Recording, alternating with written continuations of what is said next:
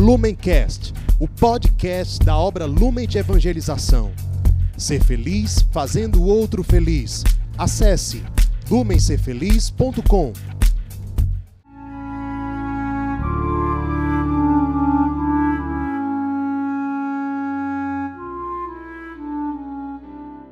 Os santos são sinais da presença do ressuscitado na história. Hoje, dia 21 de novembro, celebramos São Gelásio. Na data de hoje, nós, como igreja, celebramos também a apresentação de Nossa Senhora no templo. Trata-se de um acontecimento que é narrado no Proto-Evangelho de São Tiago, um escrito apócrifo que acabou não entrando, portanto, nas Sagradas Escrituras, mas que narra que, aos três anos de idade, segundo uma tradição antiga, Nossa Senhora foi apresentada no templo e se consagrou ao serviço do templo, como era o desejo dos seus pais, cumprindo uma promessa que eles haviam feito diante de Deus. Mas, para que nós conheçamos um novo santo, nós vamos hoje nos voltar à vida desse santo Papa dos primeiros séculos do cristianismo. Gelásio nasceu em Roma, embora fosse de uma família de origem africana. Ele era muito culto, inteligente, tinha uma personalidade muito forte, ele levava muito a sério as coisas sérias e era muito virtuoso, um cristão muito fervoroso que acabou sendo convidado para ser conselheiro do Papa Félix III. No ano de 492, esse Papa morreu e Gelásio foi eleito o seu sucessor. E ele teve que enfrentar muita oposição, primeiro lugar, uma oposição política do imperador Anastácio I. Ele, inclusive, São Gelásio, foi o primeiro papa que, pelo menos pelos escritos que nós temos acesso, claramente se colocou como a máxima autoridade terrena da igreja. Ele, nos seus escritos, deixa muito claro para o imperador Anastácio I que o bispo de Roma não é um bispo entre outros, mas que é sucessor de Pedro e por isso pertence a ele o governo da igreja no mundo inteiro. Então, ele que era muito humilde, teve coragem de se impor diante do imperador, também procurando deixar claro que são distintos o poder político e o poder religioso, portanto, o imperador não poderia se intrometer nos assuntos da igreja. Além disso, São Gelásio enfrentou a oposição de vários hereges na época que colocavam em xeque certos elementos doutrinários recebidos dos apóstolos. Entre esses hereges se destacavam Pelágio e Mani. E com muita coragem, São Gelásio, com muita perseverança também, com muita sabedoria, ele conseguiu afirmar e defender a doutrina recebida dos apóstolos diante dessas deturpações. Além disso, São Gelásio promoveu uma grande renovação litúrgica na igreja, a partir do sínodo que ele promoveu no ano de 494.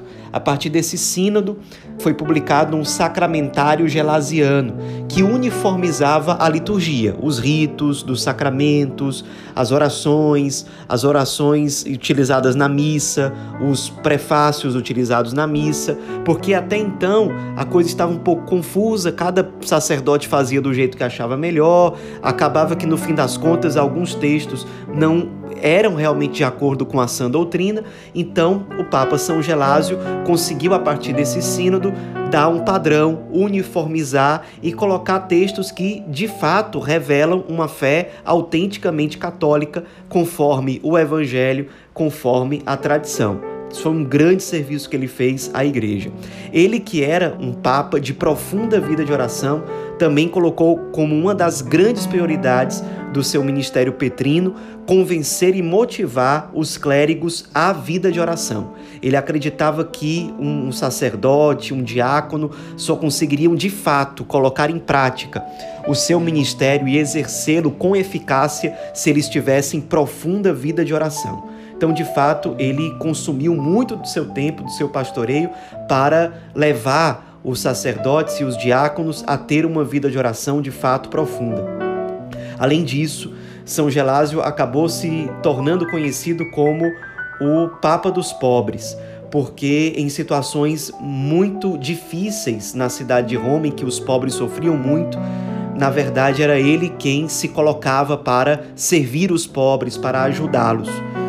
Especialmente numa carestia que aconteceu na cidade de Roma, era uma época em que os poderes políticos eram muito acomodados, o Senado romano principalmente tinha muito receio dos ataques bárbaros que eram muito comuns nessa época e praticamente só se preocupava com a sua própria proteção, com o seu dinheiro, com a sua tranquilidade e o Senado romano nessa época realmente não se preocupava com o bem comum, especialmente com os bens dos marginalizados. Então, nesse momento de carestia em Roma, São Gelásio teve que, inclusive, fazer certas intervenções políticas para que navegações que vinham, por exemplo, da África, conseguissem chegar até a Itália para que alimentos, como principalmente o trigo, chegassem a Roma e alimentassem os pobres. Praticamente ele ficou sem dinheiro nessa época, ele doou tudo o que ele pôde aos pobres e tudo aquilo que ele recebia como doação ele repassava aos pobres, os pobres, portanto, o amavam muito, era um papa muito querido pelos irmãos mais esquecidos. E há um texto antigo de um escritor chamado Dionísio o Pequeno que se refere a São Gelásio da seguinte forma: Ele promoveu mais servir do que dominar e morreu pobre depois de enriquecer os necessitados.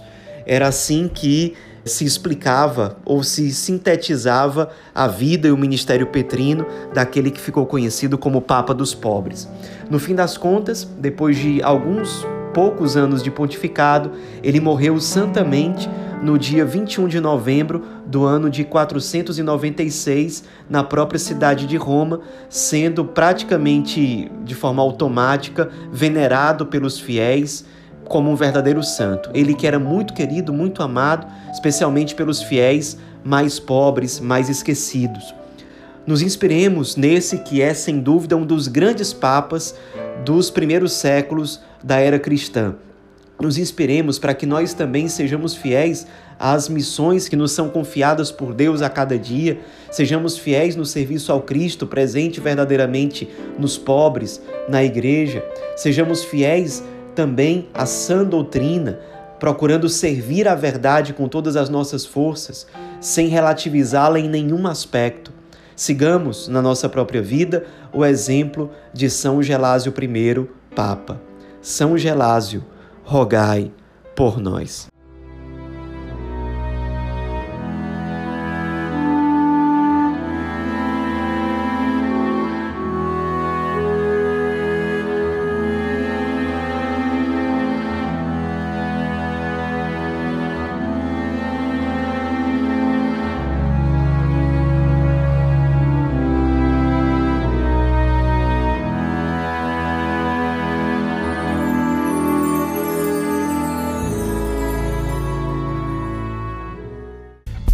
Lumencast, o podcast da obra Lumen de Evangelização. Ser feliz fazendo o outro feliz. Acesse lumencerfeliz.com.